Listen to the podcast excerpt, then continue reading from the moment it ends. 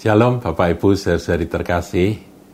Salam sehat senantiasa di dalam nama Tuhan Yesus Kristus. Saya berharap Anda semua tetap dalam perlindungan dan kasih karunia Tuhan. Kita dilindungi dari COVID-19 dan juga dilindungi dari masa resesi.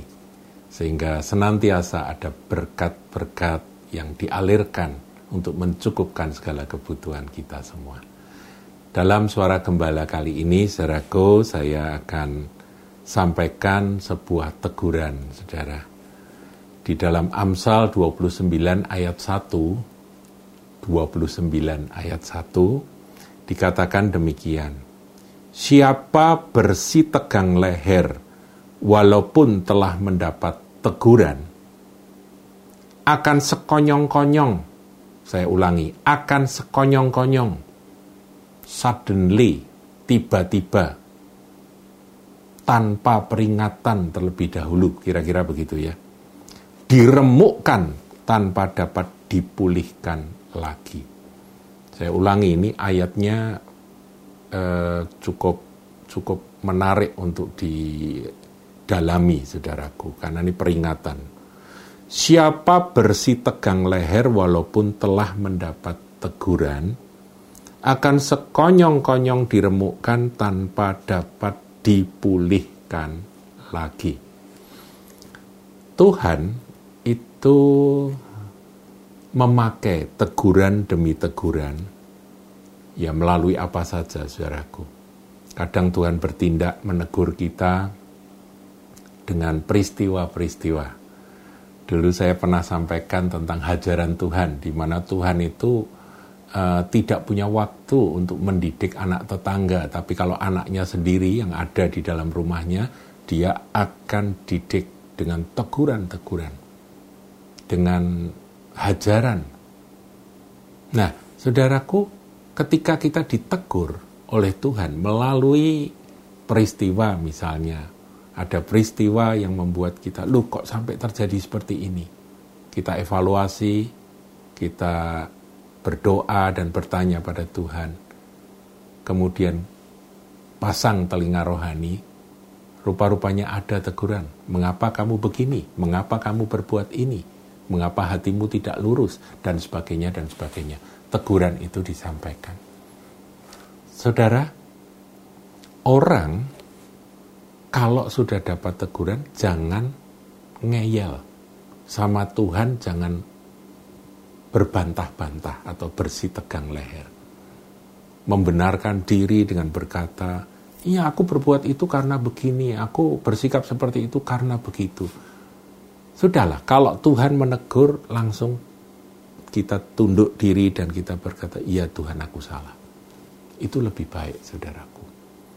Sebab apa yang terjadi kalau orang bersih tegang leher ketika dia sudah mendapat teguran? Itu mengerikan, saudara, menakutkan, betul-betul menakutkan, mengerikan. Karena dikatakan sekonyong-konyong itu artinya tanpa peringatan, tanpa eh, apa itu sesuatu yang tiba-tiba aja diremukkan dan yang paling menakutkan tanpa dapat dipulihkan lagi. Jadi sudah betul-betul fatal. Sudah ditegur, bersih tegang leher. Mungkin ditegur lagi, bersih tegang leher lagi. Berkali-kali ditegur, tetap bersih tegang leher. Membenarkan diri, melawan akan teguran itu, menolak teguran, memberontak terhadap teguran itu. Dan firman ini katakan tiba-tiba sekonyong-konyong ya diremukkan tanpa dapat dipulihkan lagi. Jadi betul-betul hancur. Dan mau balik sudah tidak bisa. Tuhan memberi teguran kepada kita anak-anaknya melalui berbagai macam cara. Salah satunya dia menegur melalui peristiwa-peristiwa yang tadi sudah saya sebutkan. Ya kejadian, kepleset, ya jatuh, kepala benjut itu ya tanya Tuhan ada apa Tuhan eh rupanya teguran Tuhan Tuhan berbicara kadang-kadang Tuhan kejutkan saudaraku dengan sesuatu yang membuat kita diam kemudian kita bertanya dan barulah nanti kita tahu, oh ini itu maksud Tuhan. Tuhan ingin berbicara, ingin menasehati seperti ini. Ini teguran buat aku. Dan aku mau Tuhan bertobat. Aku mau tunduk diri dan aku nggak mau berbantah dengan engkau. Tetapi ada kesempatan yang lain, pada kesempatan yang lain, saudaraku ada pula cara Tuhan, yaitu melalui orang-orang. Orang menegur, baik itu istri, atau suami, atau bahkan anak bisa dipakai Tuhan untuk menegur kita orang tua.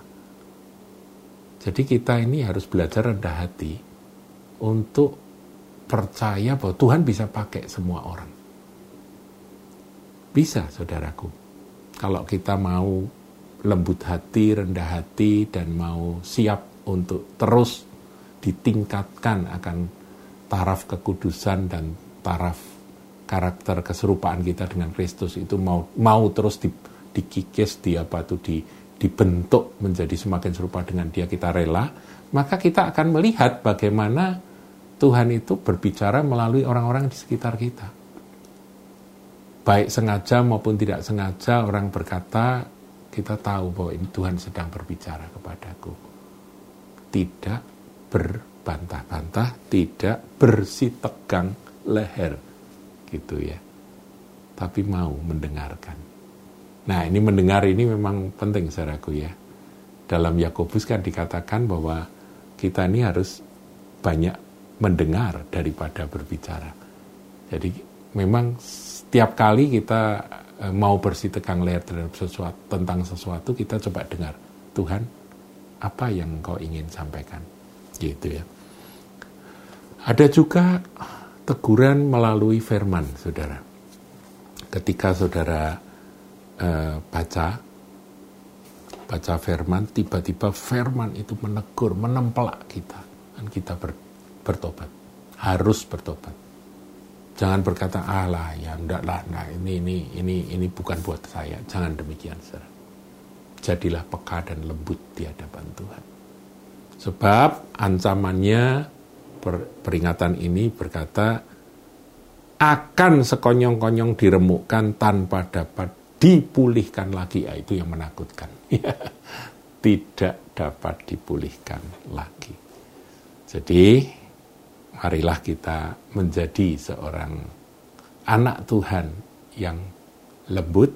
Kalau ada teguran, kita mendengarkan, ya tidak semua teguran itu uh, benar, saudara. Kadangkala itu hanya kritik ya, kritik yang tidak mesti kita terima, tetapi ada kalanya itu teguran dari Tuhan. Jadi kita perlu mendengarkan, apakah ini engkau Tuhan?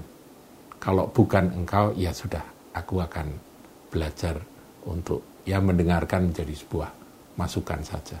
Tapi kalau ini engkau, aku mau Tuhan berubah, mau bertobat. Tuhan Yesus memberkati